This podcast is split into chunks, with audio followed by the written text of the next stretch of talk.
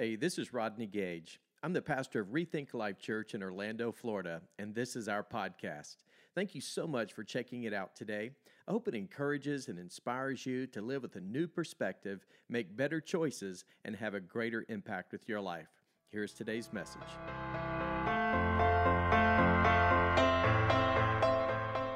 Well, good morning, Rethink Life. You guys doing good today? Come on, just give Jesus a little shout out this morning. Amen. Hey, it's been uh, a great, great morning already. And um, man, I just love the fact how God uses our worship team to prepare our hearts and to really just set the tone and create the atmosphere for a spirit of expectancy and excitement. Would you do me a favor and just express your love and appreciation to our amazing worship team for just all that they do?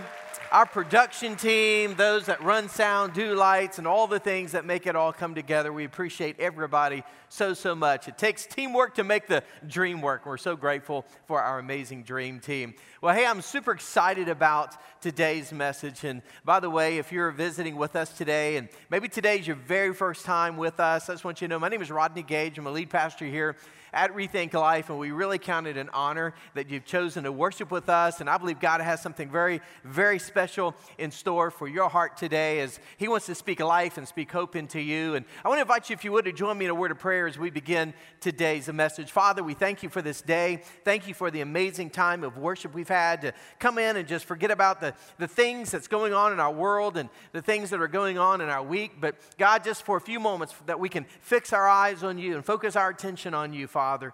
God, today we pray that you would just speak to our hearts, that you would prepare our hearts, help our minds to be alert, help our hearts to be receptive to what you want to accomplish in and through our lives today. For it is in Jesus' name that we pray. Amen and amen.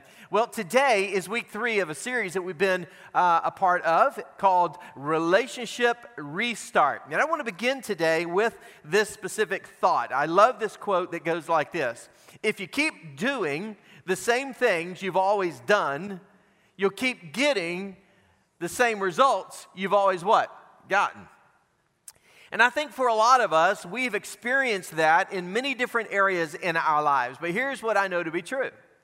What I know to be true is, is if we keep doing the same things we've always done, yes, we'll keep getting the same results we've always gotten. Therefore, if we don't like the results we're currently getting, or the results we perhaps have experienced in the past, it might mean that we need to restart some things. It might mean that we need, to, we need to make some adjustments, that there are some changes that we need to apply, not just to our lives, but obviously into our relationships moving forward. In other words, it really does require a new way of thinking when it comes to how we approach our relationships with one another. In fact, we cannot become who we need to be by remaining who we are. So, change must happen if we're going to reach our potential in our relationships with one another. And one of the things that we've been learning uh, is we've been learning from the book of Philippians. And if you have your uh, Bibles, you can open them up, or you have our app there on your Android or your iPhone. You can follow along there in our app. We have all the notes there provided. Of course, the verses will be behind me. But in Philippians chapter 1, this is very interesting. The Apostle Paul is in a prison cell. Now, you would think this guy would be having the worst day of his life. The worst part of life, you know, would be just spending your life in a prison cell. And yet, Paul the Apostle, he's placed in this prison cell. Unfortunately, um, because he was falsely accused by a lot of things, he'd been preaching the gospel. So he was arrested. He's uh, in a prison cell. And now he is in this jail cell. He's writing a letter to some people that he greatly loved, deeply loved. There were a group of his fellow brothers and sisters in Christ in a place called Philippi, a city in Greece. It was a church that he had helped start and establish. And so they were fellow partners with the gospel of Jesus Christ. So they were proclaiming and continuing, continuing the work of ministry and making a difference there in Philippi. They were a new church and a lot of new believers. And so Paul the Apostle is writing this thank you letter and as he's expressing his love and his appreciation and his gratitude for these people, one of the things he did in the very first chapter in this entire book known as Philippians, he's talking to them about the subject of joy and the subject of happiness, which is somewhat ironic that he's writing this letter from a prison cell.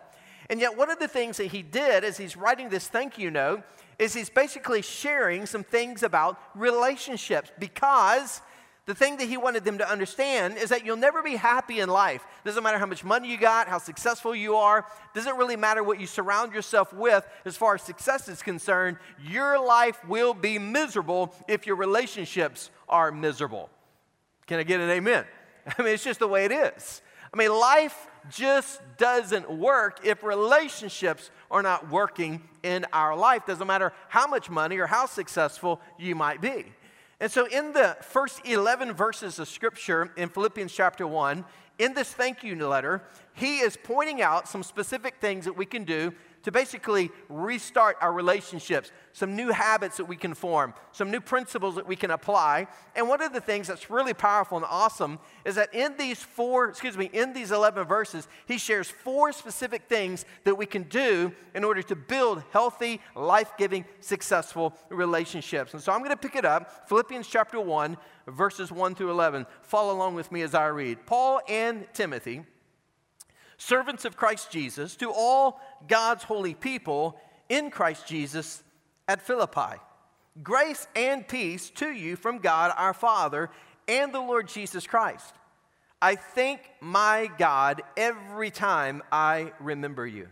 In all my prayers for all of you, I always pray with joy because of your partnership in the gospel from the first day until now being confident of, in, uh, confident of this, that he who began a good work in you will carry it on to completion until the day of Christ Jesus. It is right for me to feel this way about all of you since I have you in my heart. And whether I am in chains or defending and confirming the gospel, all of you share in God's grace with me. God can testify how I long for all of you with the affection of Christ Jesus. And this is my prayer that your love may abound more and more in knowledge and depth of, in, of insight, so that you may be able to discern what is best and may be pure and blameless for the day of Christ, filled with the fruit of righteousness that comes through Jesus Christ, to the glory and praise of God. So, if you happen to have missed week one, one of the things that we learned was this in order to have a successful restart in our relationships, it must begin with an attitude of gratitude. Because what did Paul do? He began his note of appreciation by saying, I thank my God every time I think of you.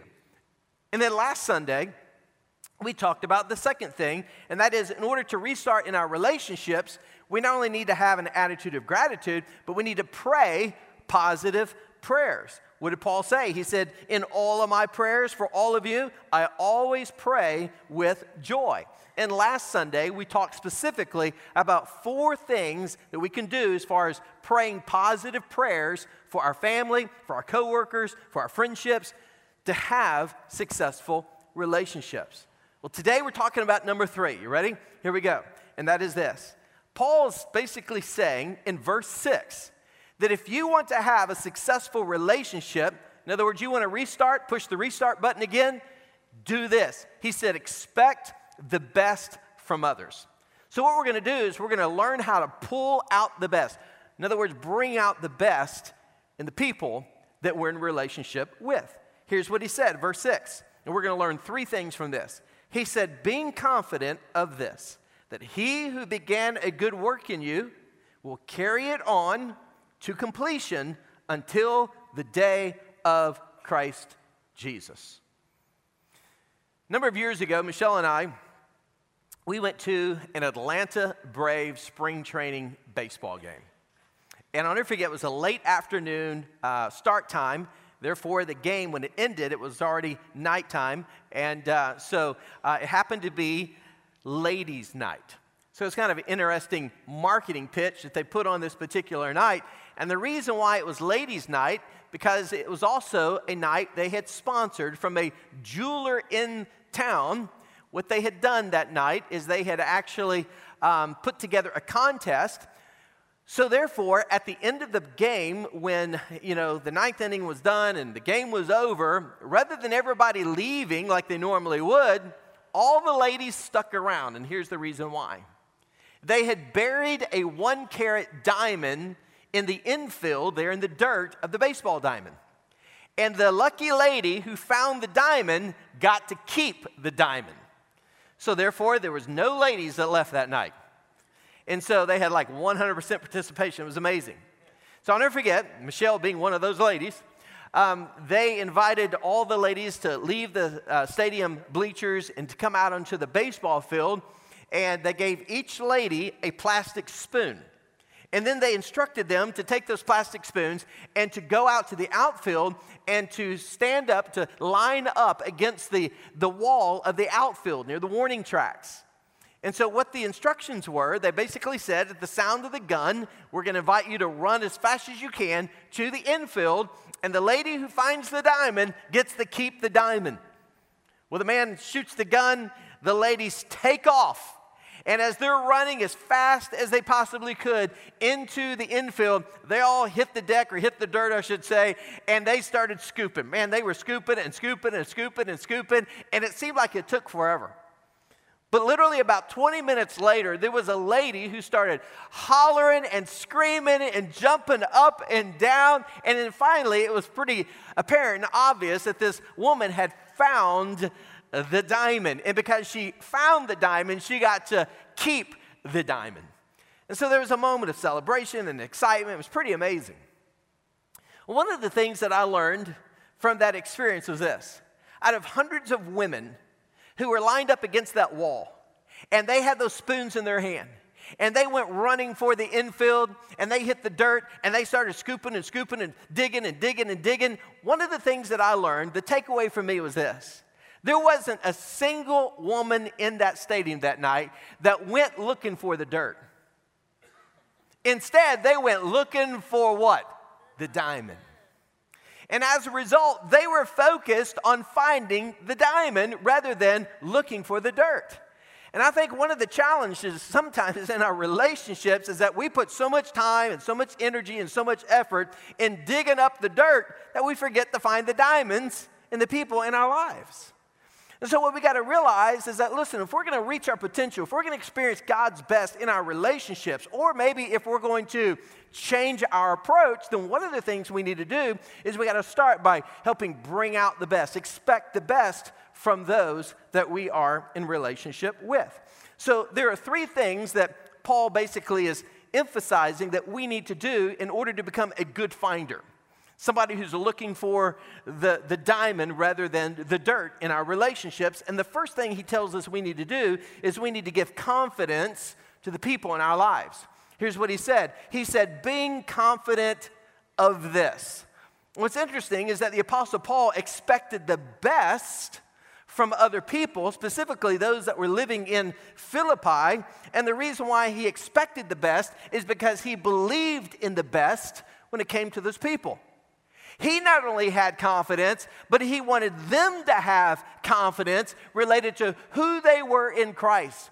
He wanted them to have confidence that, listen, that God was going to allow them to reach their true potential, that they were going to grow and they were going to flourish and they, they were going to become everything that God intended for them to become. But in order for them to do that, they had to have the confidence and the belief, knowing that God was going to do something great in their life. I'm going to tell you something there's not a person in this room today who has the ability to break old habits, who has the maybe the ability to make changes in their life, maybe to, to experience something different in their relationships, unless in our attempt in making change or establishing new habits or improving our relationships, listen, it's important that we have somebody else who believes in us, someone who is speaking life into us, someone who is giving us confidence in ourselves and in the relationship that, hey, that the best is yet to come.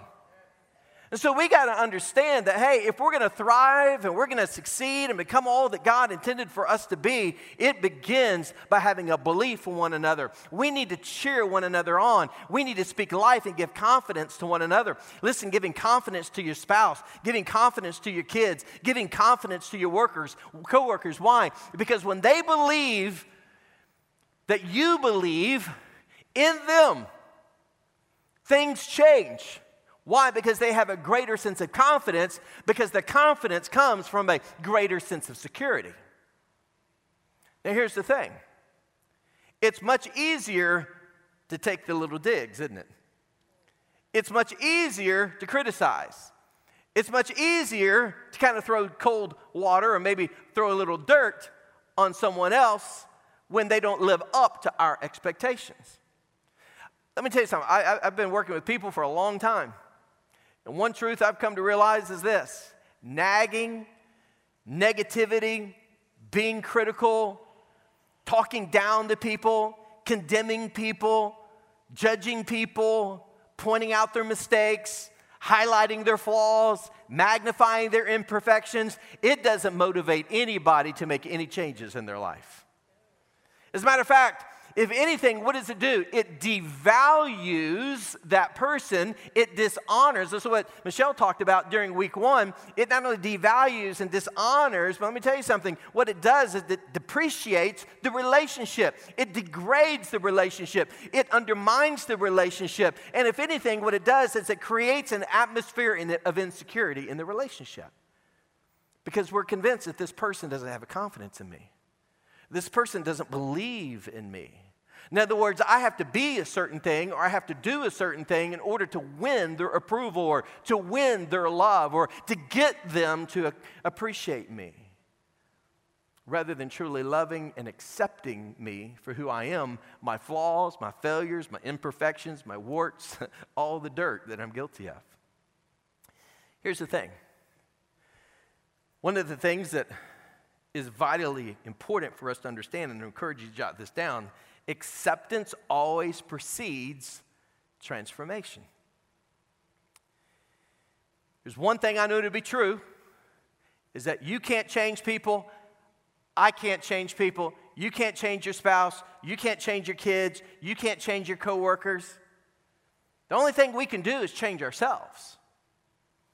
But let me tell you something we'll never be able to see transformation in someone else until they are convinced that we love them, that we accept them, that we believe them, that we are for them, that we have confidence in them. You know, one of the things I'm passionate about is the fact that we are, listen, we as a church, we are committed to reach those who have yet to be reached.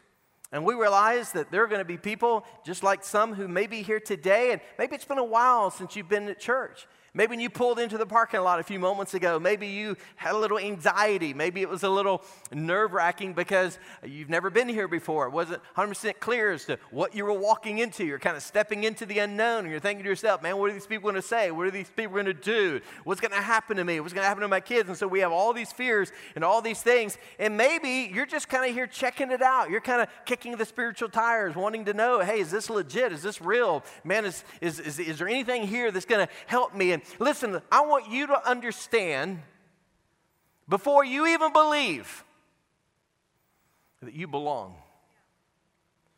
More than anything else, we want you to know that you are loved by God. God longs to have a relationship with you. God believes in you. God has confidence in you, and you belong. And because you belong, you belong here. We are for you. you we are, listen, we are with you. Why? Because we have confidence in you that you can become all that God created you to be. And so, what, you, what, what, we want everybody to understand is that, listen, we've got to love and we've got to accept. We don't have to necessarily agree with everything, but at the end of the day, we can accept one another. Why is that important? Because in Romans 15, verse 7, it says, the Apostle Paul said these words Accept one another just then as Christ has accepted you, in order to bring praise to God. So, giving people the confidence that we believe in, believe in them does what? It brings out the best in them. The best way to bring out the best in others is to see the best in others. Because when we see the best in others, what does that do? It builds confidence in their lives. So, one of the things that Paul said right out of the gate, he said, being confident in this. So, we need to give confidence to one another, just like he gave to those people. The second thing is this we not only need to give confidence, but hey, we need to give vision to one another. We need to give vision to the relationship. Here's what Paul said He said, He who began a good work in you will carry it on.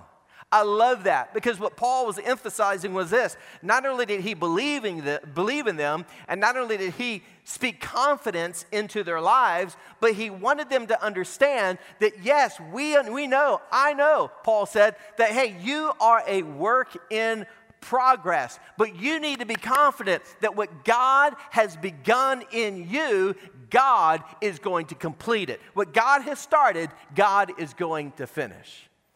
Aren't you thankful we're all a work in progress? Aren't you thankful that none of us has arrived? Turn to your neighbor and say, You haven't arrived. Because the truth is, we haven't. We still got a long ways to go. Hey, let me tell you something spiritual success is not a destination, it is a journey, it's a process. There's a Bible word for that. It's called sanctification. That simply means that, listen, once we become believers in Christ, once we put our faith and trust in Jesus Christ, it doesn't mean that all of a sudden, overnight, we become this spiritual giant. No, it just simply means that there is a maturation process, there's a growth process, there is a time and a, and a, and a, and a growth of maturation that's going to have to take place. Why? Because when God sees us, He doesn't see us as we are. No, He sees us as to who we can become because He sees the best in us. He believes in us. He has confidence in us, and He's not finished with us. So, therefore, when you see your spouse who falls short of your expectations, when you see your kids who fall short of your expectations, when you're surrounded by coworkers who fall short of your expectations, just simply remind yourself that, hey, just like you, they are a work in progress. Because we all need to experience growth in our lives. What's interesting is that studies show that we become what we believe the most important people in our lives think about us. That's huge. So if we become what the most important people in our lives think about us, well, in our minds, if we question their confidence, their belief, their support, then less, we're going to be less likely to live up to what we could be and should be. Why? Because of insecurity, because of the feeling of not measuring up, not being good enough, never doing enough. And as a result, what happens? A lot of people, they throw in the towel and they quit. They no longer grow. They no longer become who they could be or should be. And the reason why is because they're convinced they'll never be good enough. You got to understand that, listen, God is cheering you on. And that's why we need small groups. That's why we need to always be surrounded by brothers and sisters in Christ who, who are cheering us on, who are speaking life and speaking confidence in us, who are reminding us that, hey, we're in this together. We're all a work in progress. Hey, what God has started in your marriage, God wants to finish in your marriage. Hey, what God has started in your kids, God wants to finish in your kids. Hey, what God has maybe started in your relationship with that coworker that still has some little ways to go, okay? What God has started, maybe God wants to use you to help complete in their life. So listen, at the end of the day, we all have to understand that we got to speak life and vision. We don't see people for who they are, we see them for who they can become. Third thing that Paul emphasized was this. In order to have a successful restart in our relationships, we need not only to give people confidence and vision, but hey, we got to give patience. We have a little four month old puppy. Her name is Bougie. And Bougie um, is a little, she's a little challenged, let me put it that way. Four months old, she's so cute, it's hard to get her in trouble, you know what I'm saying? But the problem is, is that she's also a little diva. And because she's got a little attitude of being a diva, I believe she's maybe got a few demons as well in the process. And we're still working on that. But we have been having a really, really hard time getting her potty trained. So, you know the drill, you get a puppy, and everybody's got their opinion on what you need to do, how you need to do it. And, and so, you know, they're basically just like people want to tell you how to raise your kids. Everybody's trying to tell you how to raise your puppy. And so, you know, man, we're YouTubing it and we're Googling it and we're checking it out. You know, we go into PetSmart and you walk away feeling pet dumb when you walk out of there and you got bagfuls of, you know, all this stuff that they convinced you you need. If you do this, your dog's going to be amazing. And so, so we got all the gear and, you know, man, we took all the advice and four months old, she still hadn't figured it out. In other words, we got these little potty pads I mean, it's not even like close. I mean, she hadn't even hit the radar. I mean, she's like, she's off the grid, you know what I'm saying? And so she hasn't connected the dots. And so we have like this little screened in porch and we have her little potty pad, and she pretty much hits everything but the potty pad. And so I'm like, something's got to give. So I called a friend of mine, goes to our church, and he happens to be a dog trainer. He's also a military guy. I mean, he's like, no nonsense. I said, man, we got to come whip Bougie into shape. We got to get this diva and these demons out of her like quick. I mean, we ain't got time. Ain't nobody got time for this in our house. So he came over, spent two hours with us yesterday. He's doing like a little assessment. And he's basically telling us everything we're doing wrong. But the thing he kept emphasizing was this she can get better she can be trained. Well, you got to do exactly what I say. Because when you reward her for the good things that she does, you need to be reminded that what gets rewarded gets repeated. So, therefore, you got to be consistent, you got to be persistent, and you got to be patient.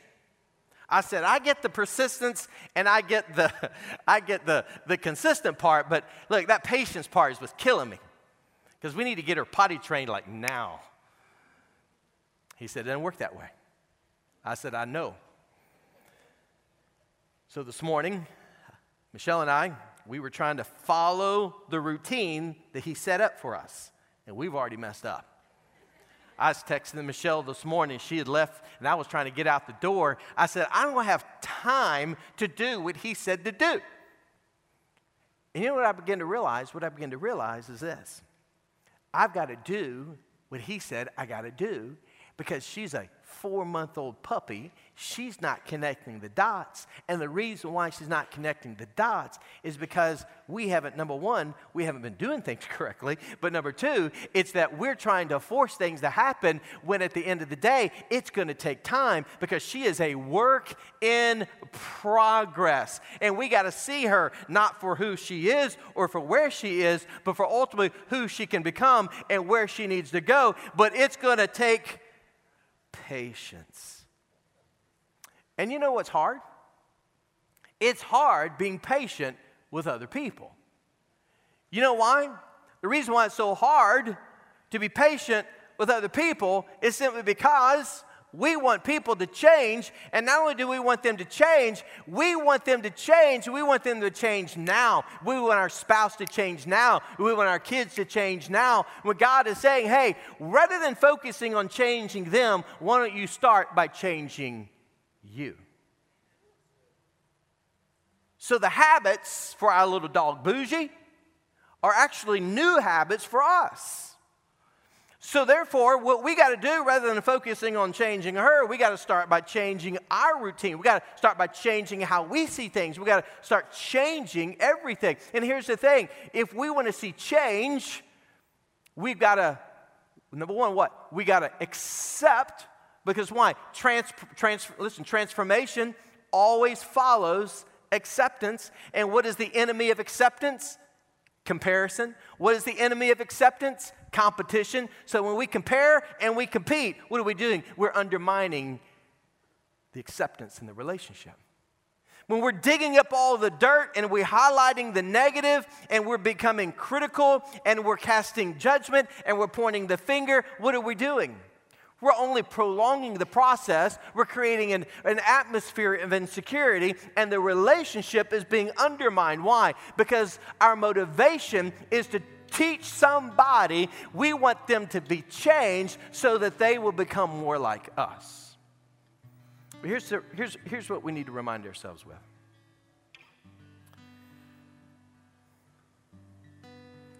Jesus said, Why would you focus on the flaw in someone else's life and yet fail to notice the glaring flaws of your own?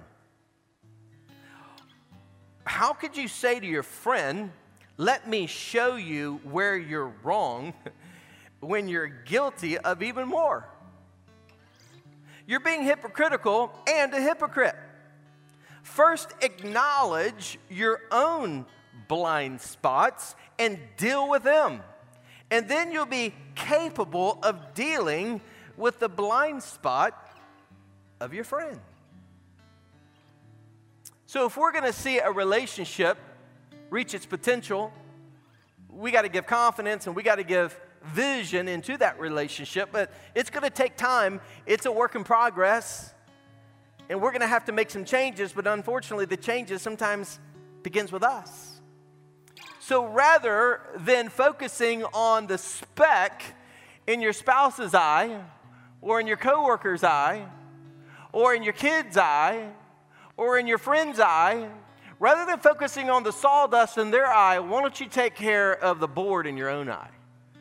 Let's take care of the plank in our own eye. Rather than saying, hey, you don't ever clean up after your messes. Hey, you always leave the lights on. Hey, don't you know how to park a car? You're always running late. Can I encourage you to do something that's very important? Take the words you never and always out of your vocabulary. Because every time you are always or you never, we're guilty of the same thing, aren't we? And so we have to realize that the key to having life giving relationships is we got to be patient with one another. Paul was able to give patience when it came to the growth and the progress of his brothers and sisters in Christ for one reason. And it was because of the love the Bible says that he had in his heart. He said in verse 7, he said, It is right for me to feel this way about all of you since I have you in my heart. Anytime I do a wedding, you know what I do? I always read 1 Corinthians 13. It's considered the love chapter in the Bible. And when I read 1 Corinthians 13, I look into the eyes of the bride and in the groom, and it begins with these words Love is what? Say it out loud patient. Wow. love is patient, love is kind, it does not envy. It does not boast. It is not proud. It does not dishonor others. It is not self seeking. It is not easily angered. It keeps no record of wrongs. Can you imagine what would happen to our relationships if we just came close to even practicing and applying just a couple of those words in our relationships? How different things would be. And what did Paul say? He said, hey, the key to having patience, you ready for this? Is love. He said, I can have confidence and I can speak vision into your life knowing that what God has started, He's going to finish, but also knowing that, hey, it's going to be a work in progress. It's going to take time because Paul knew and understood the power of patience. He said, I have you in my heart. So, can I just throw this out as we wrap up our time together? If your spouse, if your kids, your coworkers, hey, your friends at school, your neighbors, if we don't have the people who matter to us in our hearts, they will be on our nerves. We'll be easily offended. We're easily going to point out the flaws and the imperfections. We're going to take those little jabs at one another. We're going to be impatient with one another. Why? Because we're trying to change other people. We're trying to get other people to conform to how we want them to be. But rather than condemning, God wants us to give compassion. Rather than giving guilt, God wants us to give grace. So, the key to bringing out the best and expecting the best with one another is what? It's to give confidence, it's to, to give vision, it's to give patience. My prayer today is that, again, if you keep doing the same things you've always done, you'll keep getting the same results you've always what? Gotten. So therefore, if you don't like the results you've been getting, maybe you need to change your approach. Maybe you need to restart with some new habits. Because you cannot become who you need to be by remaining who you are.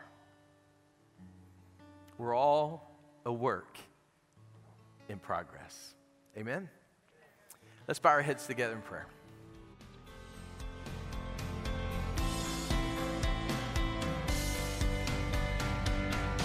Well, thanks again for listening. To hear more messages like this one, be sure to subscribe and check out our podcast channel for past episodes. And if you like what you're hearing, it would mean a great deal to us if you would consider rating it and even sharing it with your friends. You can click on the share button, take a screenshot, and share it on your social stories, and be sure to tag us at Rethink Life Church. To learn more about our church, check out rethinklife.com. Until next time, hey, we love you and believe the best is yet to come in your life.